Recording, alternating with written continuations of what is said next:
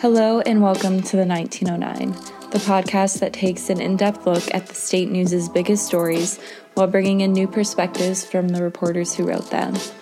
I'm your host, Katie Kelley. This week, we will be discussing a local nonprofit organization that is focused on improving youth mental health in Michigan schools, a column about the struggle of still paying bills during the COVID 19 crisis, and a story about how COVID 19 is affecting MSU international students. Thanks for joining us.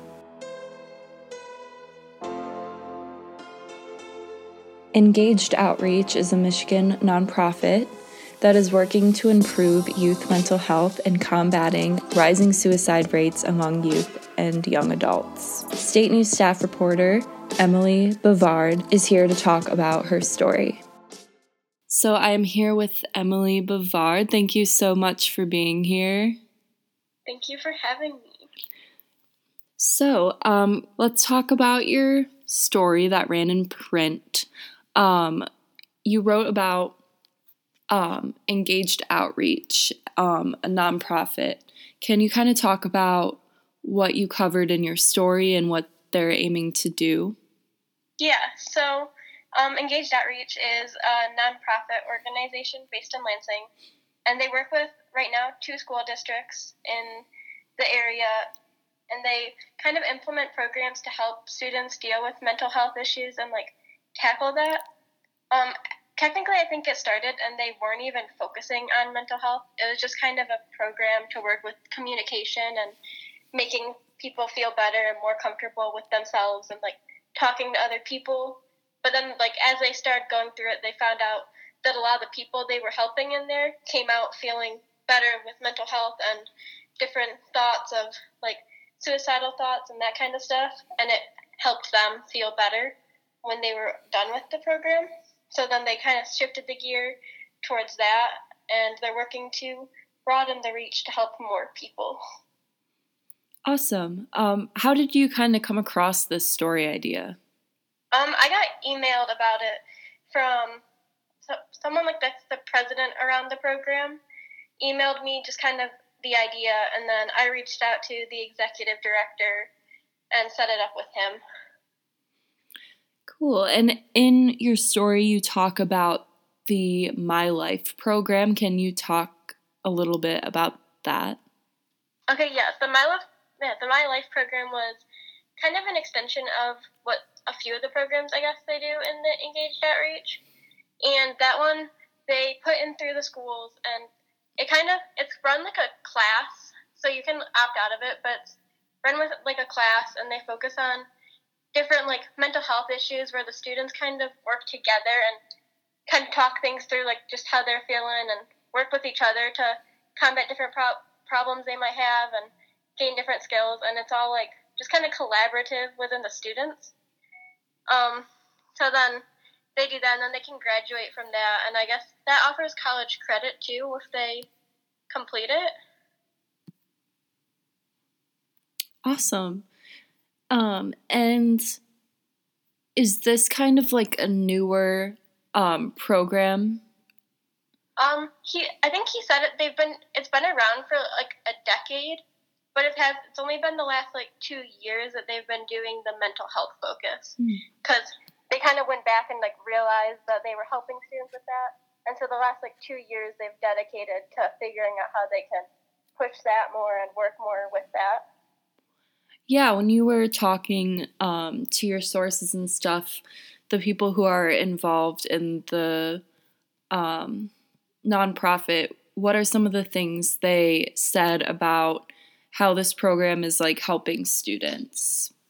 Um, they kind of talked about how they've gone through the program, and then there's been students who come up to them afterwards and tell them just kind of that having that experience really helped them I think he said there was one kid who was he came up to him after the program and told him that he had been depressed and like afterwards he kind of he felt better because he realized he had people like he wasn't alone and he had people he could work through it with and and he he was um, the executive director was saying that that was one that really stood out to him because he was it was someone that he wouldn't have really thought would have been having those feelings and so having that experience and hearing him talk about how it helped him and how the program made him kind of feel more like he had a support system, I guess, was really interesting. Um, and then I guess they do things with anti bullying within the program too. And he talked about an experience with um, a kid when they were doing like an anti bullying segment who came up like afterwards and said like that he didn't realize he was bullying some people.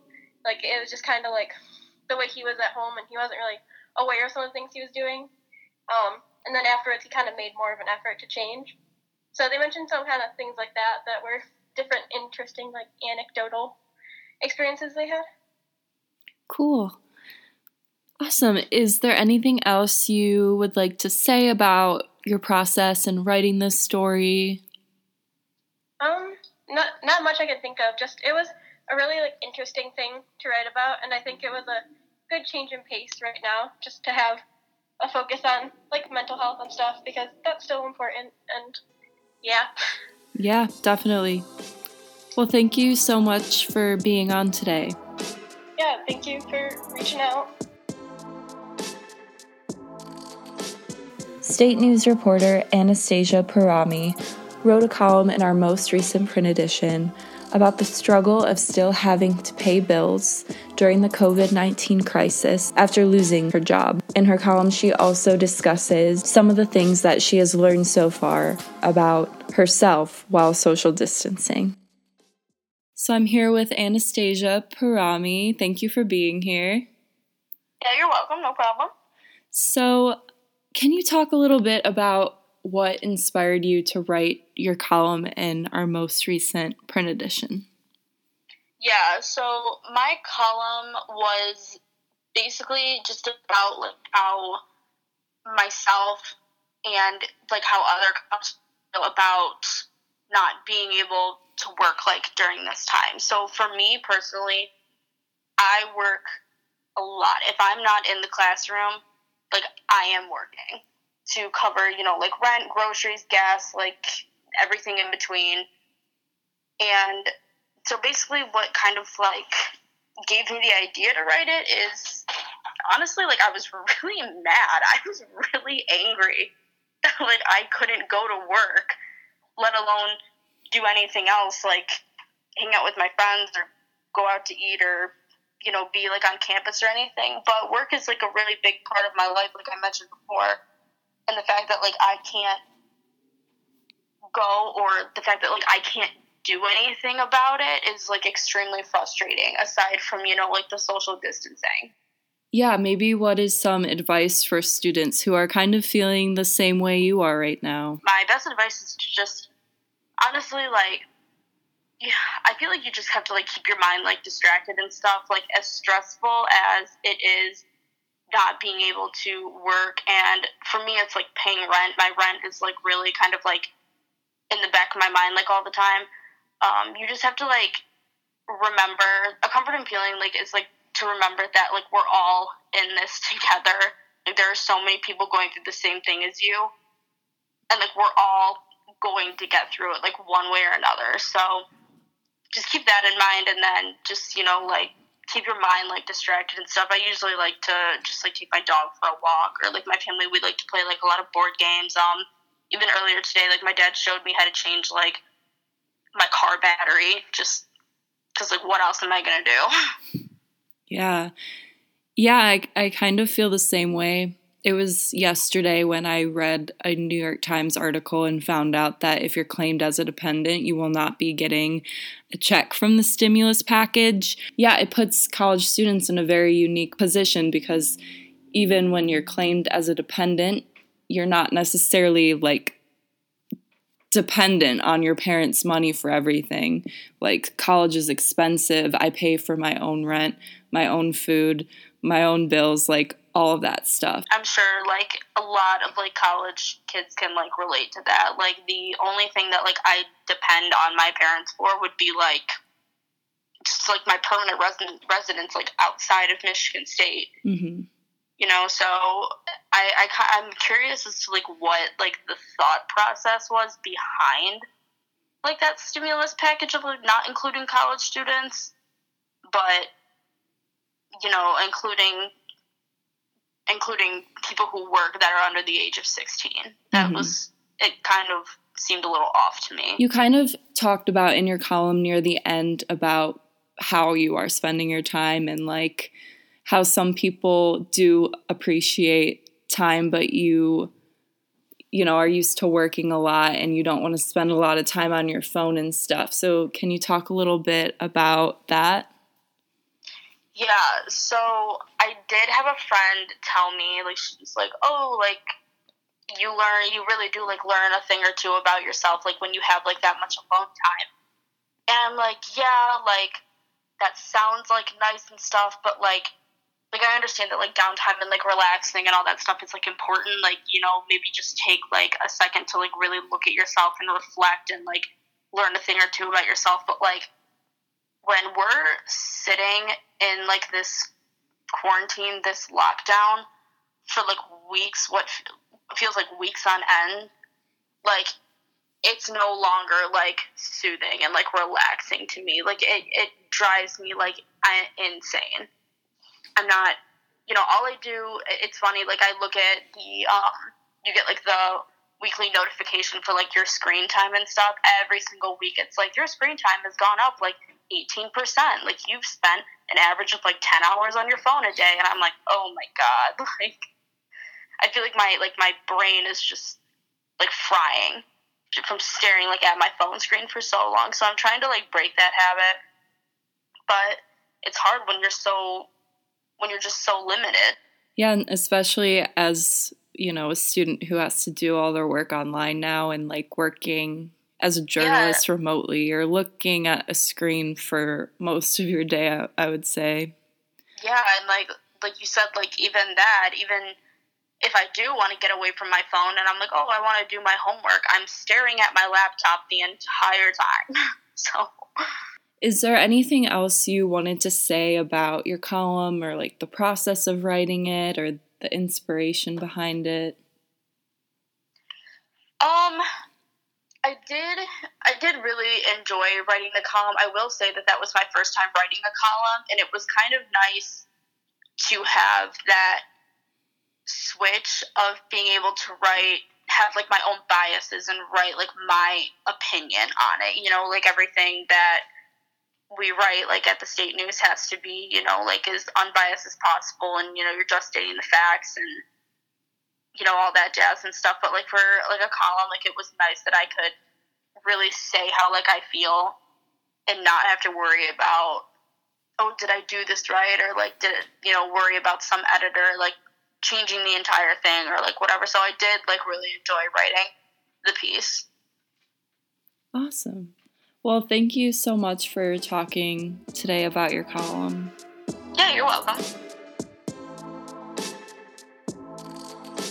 The spotlight story for our most recent print edition was about how the COVID 19 pandemic is affecting MSU international students. Reporter SaMya Overall is here to talk about her story and what some of these international students discussed with her.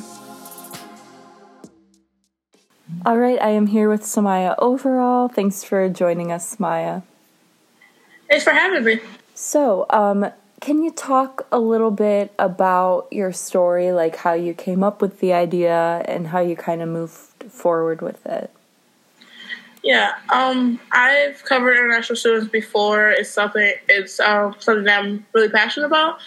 And when President Stanley announced that the classes will be moved to online, I I have um, international students as suitemates. Well, I had international students as suitemates, and I remember them just saying that they can't just they can't go home. They're staying here, uh, staying on campus. That is, and um, I just thought it was interesting to show their perspective from things because it's a lot different from how we um, saw the cancellation of in person classes.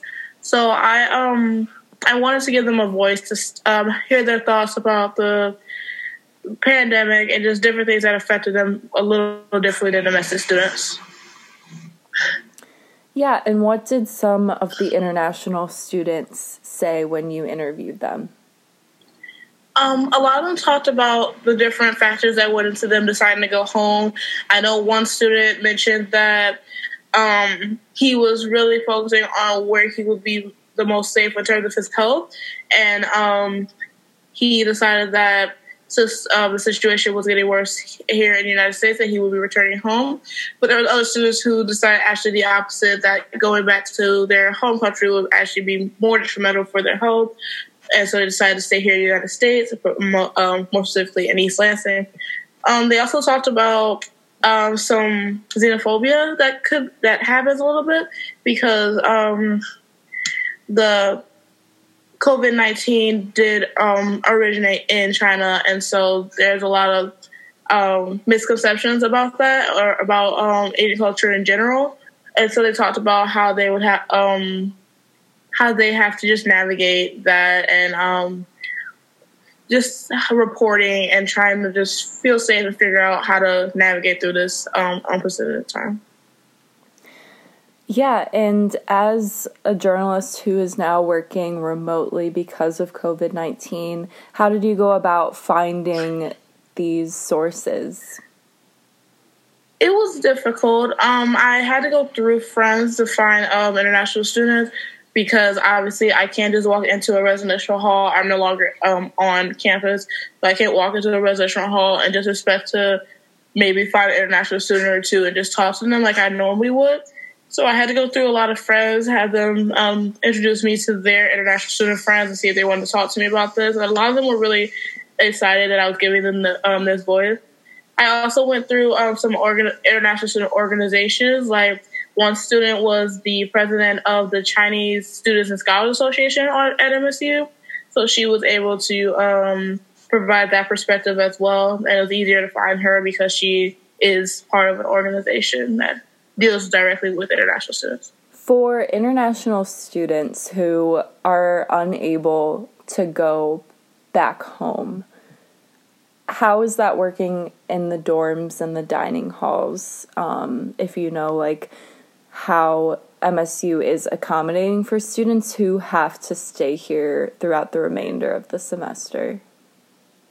Yeah, um, MSU is currently trying their best to keep um, they're leaving their dorms open so international students are allowed to stay on campus free, um, like in their dorms that they've been staying in for spring semester already. There's no like, extra cost. And um, they also have their dining halls are still open. They've changed to a take out only option. So all the food that you would get in the dining halls are already ready for, so you just pick up and take out. Um, but I know one student talked about that the whole overall atmosphere of MSU has just changed because so many of their best students have went home.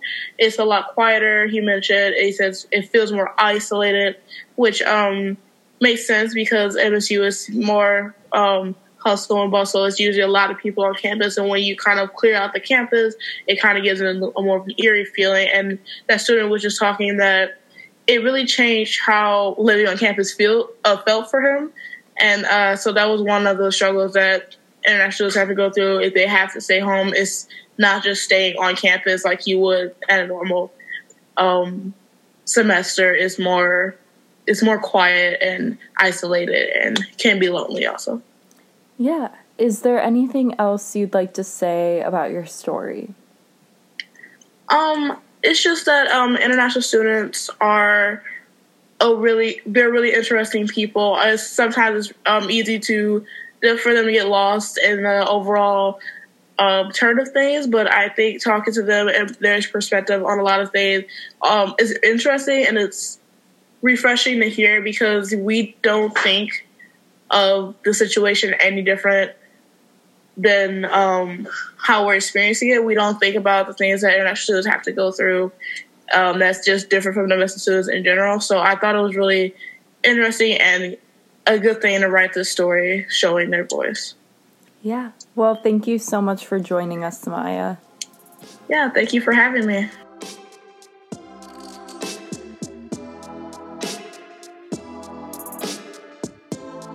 Thanks again for joining us this week on the 1909, the podcast that takes an in depth look at the state news's biggest stories while bringing in new perspectives from the reporters who wrote them. You can follow us on Twitter at the S News, on Instagram at State News, and always on statenews.com. We'll be back next week to unpack even more stories.